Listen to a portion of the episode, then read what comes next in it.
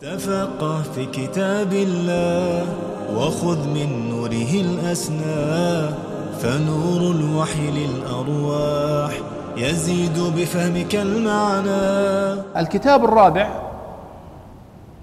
هما كتابان في كتاب والأمر إليكم. هل أقول لكم قواعد الترجيح عند المفسرين للدكتور حسين الحربي أو أقول لكم مختصر قواعد الترجيح عند المفسرين؟ فإن قلت لكم مختصر قواعد الترجيح فهو في مجلد صغير. وإن قلت لكم قواعد الترجيح نفسها فهو في مجلدين. المضمون الأصلي واحد وهي خمسون قاعدة من قواعد التفسير والترجيح. ولكنه في الكتاب الأصلي توسع في الأمثلة وفي الشرح وفي المقدمات. وأما في المختصر فقد تخفف من الأمثلة وهذا الكتاب كتاب قيم جدا يعتبر من أجود الرسائل العلمية المعاصرة ويعتبر من أنفس الرسائل. قواعد الترجيح عند المفسرين للدكتور حسين بن علي الحربي. الكتاب الأصلي طبعته دار القاسم في الرياض والمختصر طبعته دار ابن الجوزي في الدمام. أنصحكم بالمختصر أنصحكم بالمختصر وبالأصل. لو اشتريتموه يعني يكون عندكم مرجع فهو مهم جدا وأسلوبه سهل. وأسلوبه سهل لطالب العلم المتوسط والمتقدم على حد سواء. يستفيد منه فائدة عظيمة جدا. ذكر فيه خمسين قاعدة وقسمها إلى ثلاثة أقسام. القواعد المتعلقة بالنص القرآني والقواعد المتعلقة بالسنة النبوية والقواعد المتعلقة بلغة العرب وقدم بين يديها جميعا بقاعدتين تتعلق بالنسخ. وهي قاعدة أنه لا تصح دعوى النسخ إلا بدليل يجب المصير إليه. ما هو بكل آية قيل منسوخة؟ قلنا منسوخة. لا. لأن تسمعون الآيات المنسوخة في القرآن والزحمة تظنون أنها 200 آية. هي ست آيات فقط. وبعضهم يقول تسع آيات. والصحيح أنها بين الست والتسع وبس. وبعضهم توسع فذكر 300 آية أو 298 عشان أكون دقيق. طيب. إذا هذه هذا أول كتاب من كتب أو عفوا هذا رابع كتاب من كتب أصول التفسير. وش نستفيد من هذه الكتب؟ ما هي الأصول والقواعد التي ينبغي على المفسر أن يلتزم بها؟ يجيك واحد انتشر في الإنترنت يقول حتى يلج الجمل في سم الخياط. قال الجمل ليس هو البعير. أجل وش هو؟ قال الجمل هو الحبل. أفا الجمل هو الحبل. وانتشر الإنترنت. يعني وش دخل الجمل؟ اللي هو البعير في المخيط. الحبل. الغليظ. منطقيا ينسجم مع الإبرة هو نفس الفكرة. أن معناها مستحيل يدخل الكافر الجنة. إلا إذا دخل الجمل في سم الإبرة. أو الحبل الغليظ في سم الإبرة. فهو قال يعني أن الحبل أكثر منطقية. فالناس انبسطوا قالوا والله كلام الصحيح يعني وش دخل الجمل في آه سبحان الله التفسير هذا. كنا في أخطاء. قالها واحد مرة كلام طويل يعني. اضطريت أني أكتب مقالة في الرد على هذا. ولذلك هذا الخطأ قديم يعني ما هو بس جديد. حتى عبد الله بن مسعود رضي الله عنه سأل واحد من كثر الناس يا أخي وش معنى الجمل؟ قال سبحان الله زوج الناقة. يعني وش تبغى أنا أسوي لك؟ يعني أجيب لك جمل وأحطه أقول لك هذا هو الجمل. جمل الجمل. فالشاهد أنه هذا يعني خلى الناس يعني يقعون في هذا. فلو عرف أصول التفسير لعرف أن المفسرين قالوا لأنه وجد في بعض التفاسير التي نسبت لابن عباس أن الجمل الجمل هو الحبل. وهذا واحد منكم سألني قبل شوية عن القراءات يقول القراءات هل مهمة للمفسر أو غير مهمة أو كذا. سبب الخطأ هو هذا. في بعض القراءات الشاذة حتى يلج الجمل في سم الخياط قراءة الشاذة. الجمل الحبل. حبل السفينة الذي تشد به السفينة إلى الشاطئ. فعلى هذه القراءة الشاذة الجمل الحبل.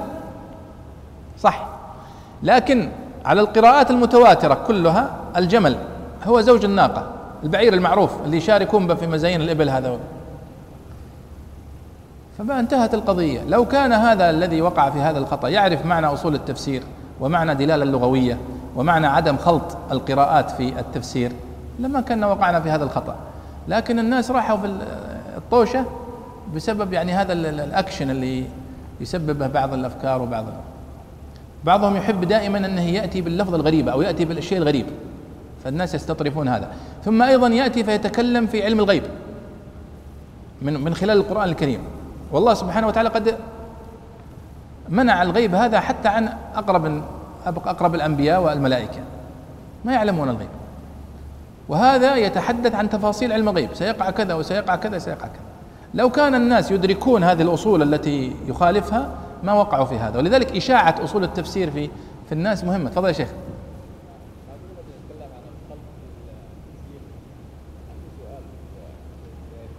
تفضل.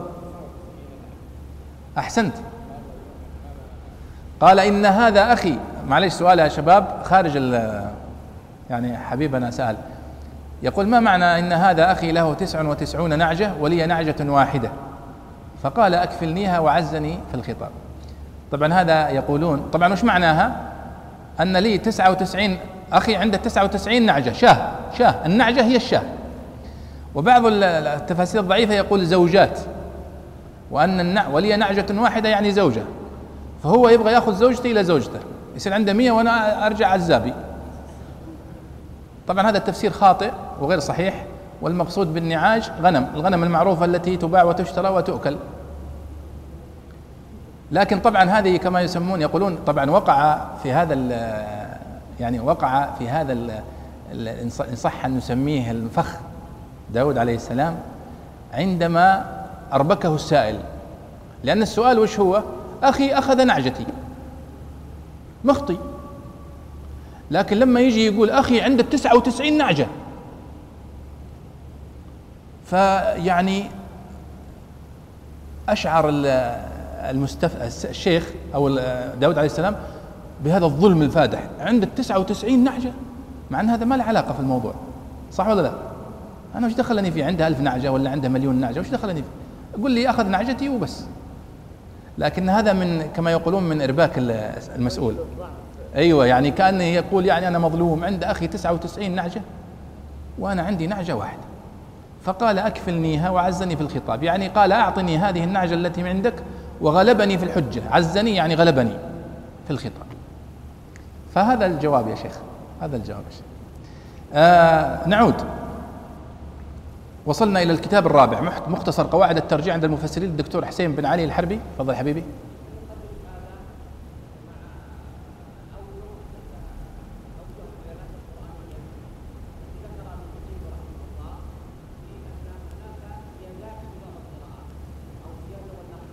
أيوة مثل إيش؟ وش هي الزيادة؟ آه ها ها. يعني هذه ما يسمونها المدرجة أو المفسرة. طبعا هذه الروايات أو القراءات طبعا يسأل الشيخ يقول في بعض الروايات أن يعني آه له تسع وتسعون نعجة أنثى. فهذه لا لا لا تغير من الحكم شيئا يا أخي الحبيب في هذه النقطة بالذات لأن نستفيد منها في التفسير نحن. ثم الأمر الثاني أن ألفاظ القرآن الكريم شوفوا هذه قاعدة. طبعا ما ندخل في التفاصيل إحنا نتكلم عن كتب اليوم. لكن ألفاظ القرآن الكريم تبقى على ظاهرها ما لم يدل دليل على خلاف ذلك. الله يقول تسع وتسعون نعجة نعجة. والنعجة هي معروفة في لغة العرب. أي واحد من ولذلك في قاعدة مهمة من أشهر قواعد التفسير اسمها يقولون يحمل تحمل ألفاظ القرآن الكريم وتراكيبه على الأشهر والأعرف في لغة العرب لا على الشاذ والنادر. كيف؟ الله سبحانه وتعالى يقول هنا نعجة. النعجة في لغة العرب إذا أطلقت فهي النعجة المعروفة دي. قد يكون في بعض قبائل العرب أنهم يطلقون على المرأة نعجة. من باب الكناية في الشعر وفي الأدب. فهذا يعتبر معنى شاذ ونادر لا يفسر القرآن الكريم به. مثال آخر. لا يذوقون فيها بردا ولا شرابا البرد في لغة العرب البرد هذا اللي هو ضد الحرارة. ولا شك أنه في الحر يعتبر البراد والهواء البارد نعيما. فالله قد عاقب أهل النار بأنهم لا يذوقون فيها هذا النعيم. فتجد في كتب التفسير قالوا البرد هو الهواء البارد. وفي بعض كتب التفسير أو بعض الأقوال قالوا البرد هو النوم. البرد هو النوم. طيب عندنا اختلاف الآن في التفسير. هل لا يذوقون فيها بردا يعني لا يذوقون فيها نوما أو لا يذوقون فيها بردا يعني هواء باردا؟ هذا ترجيح. يأتي المفسر أي القولين أرجح؟ فنقول ما هو المعنى الشائع والأشهر والمعروف للبرد في لغة العرب؟ ننظر في لغات العرب إذا به الهواء البارد. وإذا هناك في بعض قبائل العرب يسمون النوم بردا. فنقول يحمل ألفاظ القرآن الكريم على الأشهر والأعرف والمستفيض في لغة العرب. وهذه القاعدة من أكثر القواعد التي كررها ابن جرير الطبري في كتابه. قال وألفاظ القرآن لا تحمل إلا على المستفيض المشهور في لغة العرب لا على الشاذ والنادر. فهي المسألة بهذه الطريقة. حفظك الله. آه، ومسألة القراءة المدرجة هذه والقراءة التفسيرية فيها كلام طويل طبعا ولعلك يعني اطلعت عليه.